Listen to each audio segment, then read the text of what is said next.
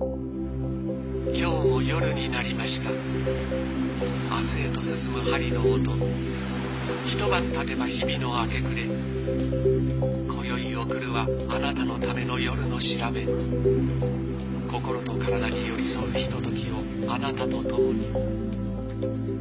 私たちの眠れない夜にバイエルンから愛を込めて。女性が自分の体を大切に自分を愛せるヒントが詰まったこの番組。バイエルンから愛を込めて私たちの眠れない夜に。こんばんは DJ のイマルです。えーこの番組はドイツのバイエルン地方から生まれたセルフプレジャーウーマナイザーの協力のもと多くの女性に健康と幸せをという願いを込めてお送りしております。さあもう11月に入りました。山梨はもう寒いだろうね。えー私が拠点を置いている鹿児島奄美大島では10月ぐらいまでもう海にも入っていたし、えー昼は暑くて冷房を入れる日なんていうのもありましたね。真逆の世界なんだろうね山梨とはね。さあ私もねちょっと冬が苦手なので体をね温めていきたい季節だなと思うんですが。皆さんはどうでしょうか？山梨とかだと。ね、温泉とかもいいでしょうし、なんかサウナの施設もいろいろできてるなんて聞いてますけれども、皆さん行ったりしますか？私はね、サウナ、ちょっとね、まだまだ、なんだろう、いわゆる整うってやつですか？整うってやつは、まだあんまり体験できてないんですけど、あの、サウナ時代に入るのはね、温まるからいいんですけどね、水風呂に入らなくてその後のね、冷たくてね、頑張ってね、入ろうとしたこと何回もあるんですけど、腰ぐらいでね、もう、うわ無理って言って出ちゃうんですよ。で、今年夏、フジロックフェスに、えー行った時に、新潟のその温泉にね、友達と入って、その友達がサウナ好きだったんで、サウナ入ろうって言って、で、私ももう一回トライしてみてね。で、じゃあ水風呂入ろうって言っても入れなかったんですよ。やっぱり冷たい冷たい無理って言って。そしたら 冷たいシャワーをね、シャワーで行けって言って、うわーってかけられて、冷たいってなって叫んだんですけど、温泉でね。でもなんか、こう、なんていうのかな、ものすごい体が熱くなって、その後キーンって冷えて、なんかちょうど真ん中に行く感じっていうかね、これが整うっていうのかなっていう、確かにま気持ちいいなーみたいな、ふわーっとするなー体がなんかこう、ぼーっとポカポカするし、リラックスする感じっていうのは、なんとなくはわかりました。なんで、サウナね、ちょっと、あの、好きな方いたら、ちょっと初心者はこういう入り方した方がいいよとか、もしあったらぜひぜひ、あの、教えてください。温活もね、どんどんしていきたいですね。寒くなりますからね。さあ、今日のメニューはこちらになります。ウーマナイザークイズの出題。美の価値観、私たちが直面している見た目の問題について、パート2。江戸時代の女性の美の常識。では、ここでウーマナイザークイズの出題です。明治3年、えー1870年ですね。家族、これもう華麗な族ですね。もう階級が上の方、家族の女性を対象に、顔にあることをしてはいけないというお達しが出ます。それは何でしょうか？正解は後ほど。今日も最後までよろしくお願いします。あなたの心と体に寄り添う時間。バイエルンから愛を込めて。私たちの眠れない夜に。この番組はウーマナイザーがお送りします。眠れない。羊が一匹。羊が二匹。羊よりこれをどうぞ。あなたは誰？これは何？あなたは自分の体の声を聞いていますか？あなたのセクシャリティは自分で決めるのですさあ眠れない夜にウーマナイザ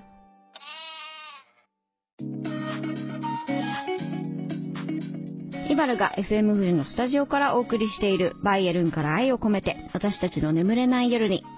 さあ、先週に続き今日はブッキズム、外見至上主義について考えてみます。ここでメッセージを紹介しましょう。匿名の方です。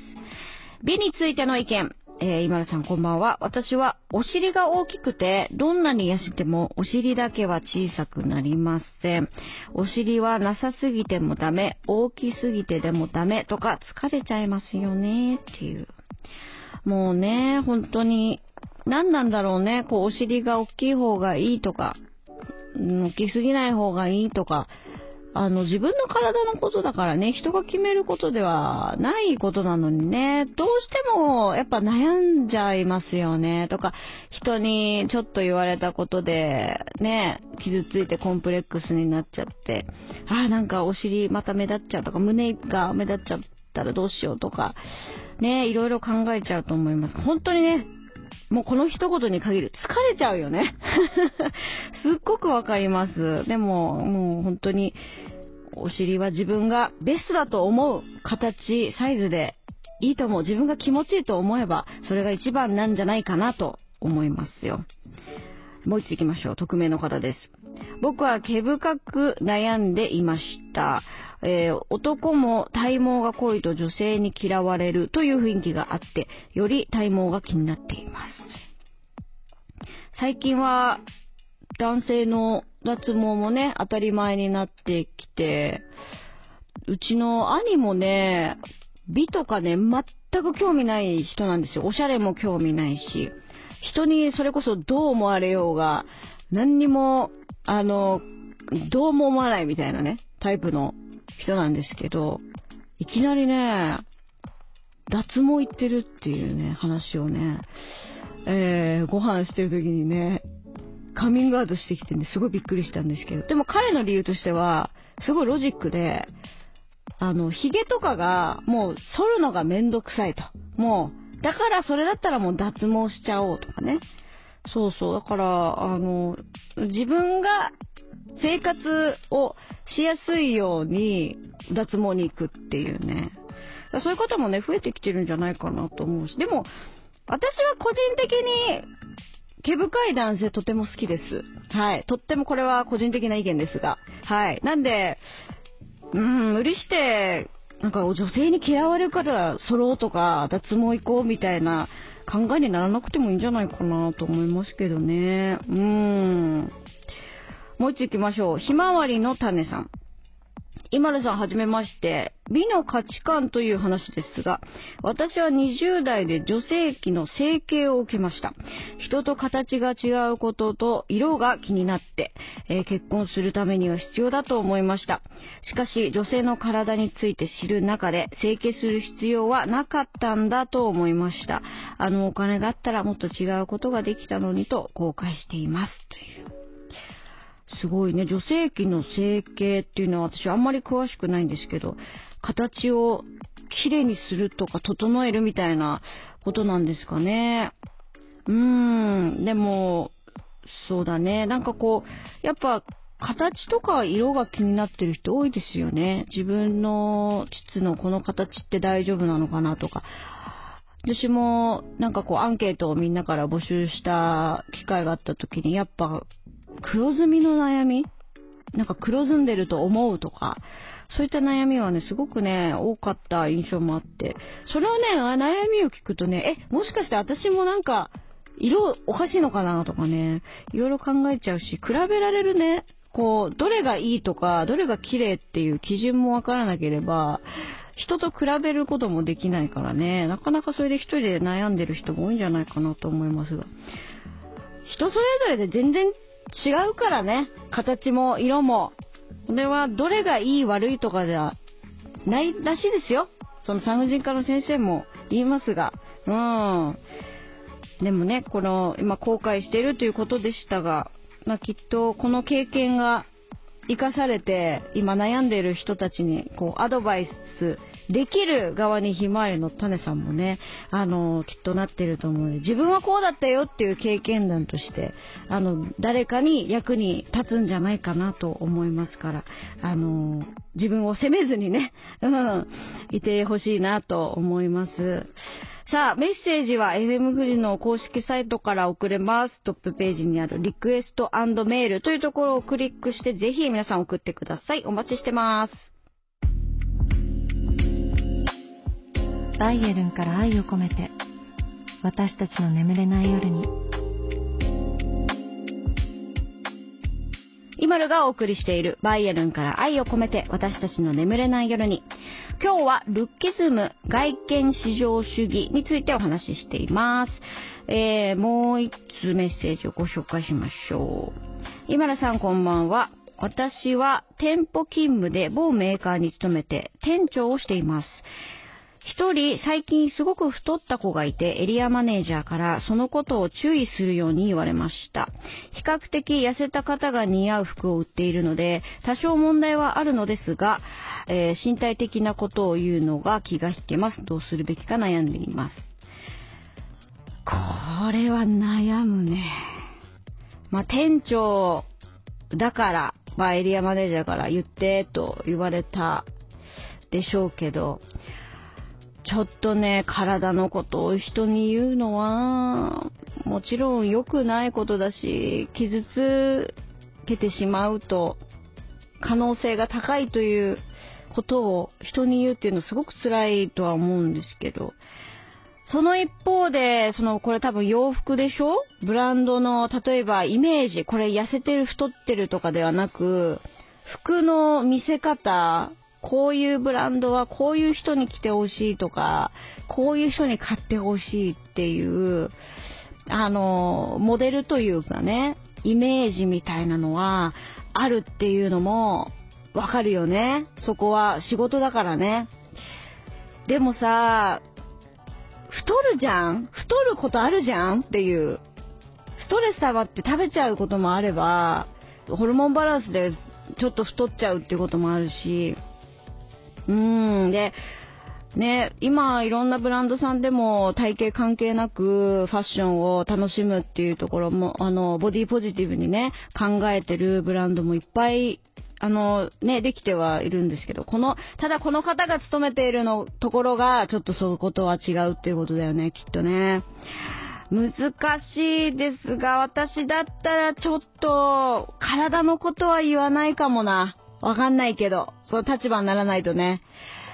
うーん、ちょっと太っ、太ったんじゃないっていう言葉も傷つくし、私はちょっと言えないかもしれないなうーん、でもね、お仕事で言えって言われたら言わなきゃいけないっていうプレッシャーももしかしたらあるかもしれない。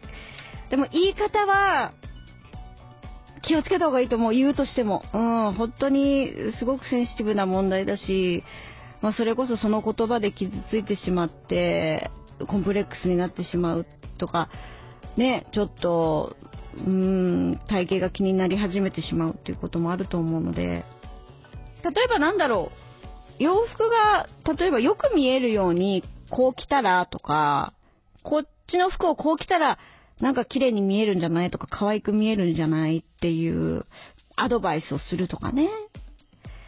うーん。まあ、どんな方でもその体型のことをね、人が言うっていうのは、あんまり私は良くないと思うので、悩ましいとこではありますが、うん。でも私だったら、うん、体のことはちょっと言わないと思うな。うん、そこはなんとかエリアマネージャーさんに相談して、うん、なんかうまくね、いけばいいなと思いますけれども。うん、ファッションとかはいろいろあるんだろうね。まだまだ。うーん。ねでも今の若い子はやっぱすごくファッションを楽しんでるなっていうのは感じますけどね。なんかこう肌の露出とかも、あの、恐れずにファッションを楽しんでたりとか、あの、体型とか、あの、スタイルとかを、あの、あまり意識せずに自分が着たいと思う服を着るっていう、ね、そういう子がどんどん増えてってるっていうのはすごい私も嬉しいなと思います。うん、またね、悩んだらぜひぜひ、あの、番組にメッセージ送ってください。お待ちしてます。あの、メッセージはですね、FM 富士の公式サイトから送れます。トップページにある、リクエストメールというところをクリックして、ぜひ皆さん送ってください。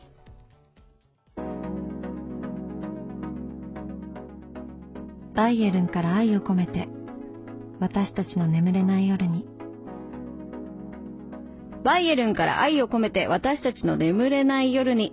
ここで今日のウーマナイザークイズの正解発表です。問題を振り返ります。明治3年、1870年です。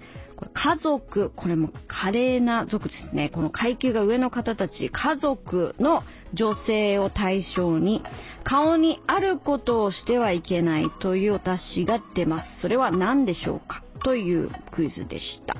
正解は、おはぐろと眉剃りです。ということで、えー、おはぐろはこの結婚前に歯を黒く染めることで、もともとはですね、中世に身分の高い女性に広まった、え、しきたりなんだそうですね。で、江戸の中期以降になると、庶民にもおはぐろをするようになったそうなんです。で、本来そのおはぐろってどんな意味があるかっていうと、これ私も知らなかったんですけど、黒っていうのがその他の色に染まらないことから定女二夫にまみえず、え、夫に対してミサオを固く守る女は夫を持ったら離別死別しても別の夫を持つことはしない再婚しないという意味を持っていたそうなんです。もう他には染まらず私はあなただけ再婚もしませんよっていう意味ですねでお歯黒にするというえー、そしてですね、この眉剃りですね。眉剃りの、えー、習慣は、これ江戸時代の、えー、庶民に広まって、結婚や子ができると眉を剃り落としたそうなんですね。うーん。やだよね。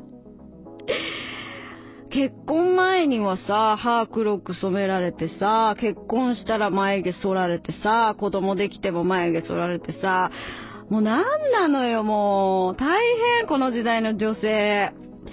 だからまあ本当に女性がなんだろう、なんて言うんですかね、こう、なんか自由では全くないですよね。本当に物じゃないですけど、旦那のものみたいな。感覚になる感じというかね。うーん。で、まあ、エイソリはですね、本来、えー、つつましくいるために表情をあらわにしないという、えー、これ意味だったんですか。はあ、表情も出すな、つつましくいろ。そして、お前は俺のものだということですね。簡単に言うとね。いやー、すごいですね、この時代は。うん、もう私はもうこの時代も行ったら、絶対に男のふりするね。もう。いやいや、私、あの、男ですっていう、もう、大変だよ。明治3年だから、私で言うと、ひいおばあちゃん、まあ、もしくはもっと上が、えー、明治か、明治時代なのでね、こういった、えー、文化ももしかしたら知っていたのかな？どうなんだろう？お話ししたことがないからわからないけど。うん、本当にね、女性が求められたその価値観っていうのがね、あの、とってもわかりますね、こういうところからね。昔からこういうことがあったんだなっていうのが。あの見えますし、まあそういう意味では少しずつ変わってきてよかったですね、今の時代はね。うん。さあ、ということで今日のウマナイザークイズ正解は、おはぐろと眉剃りでした。眠れない。羊が一匹、羊が二匹。羊よりこれをどうぞ。あなたは誰？これは何？あなたは自分の体の声を聞いていますか？あなたのセクシャリティは自分で決めるのです。さあ。眠れない夜に、ウーマナイザー。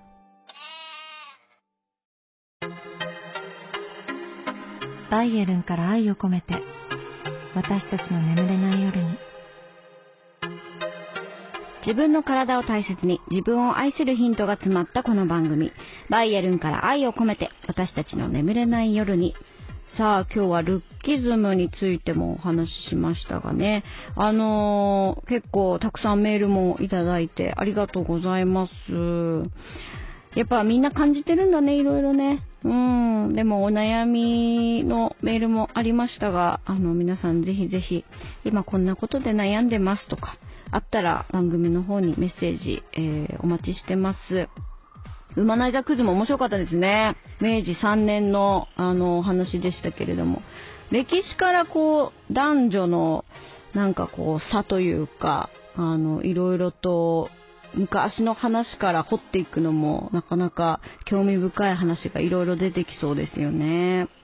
さあ、そして番組ではですね、生理についてメッセージ募集中です。生理痛のこととか、生理について知りたいこと、今困っていること、もうこちら女性はもちろんなんですけど、男性でもお子さんでも構いません。ね、生理ってどうなの？みたいな。こう、ちょっとした疑問でも構わない、小さいことでも構いませんのでお待ちしてます。メッセージは FM 富士の公式サイトから送れます。トップページにあるリクエストメールというところをクリックしてぜひ送ってください。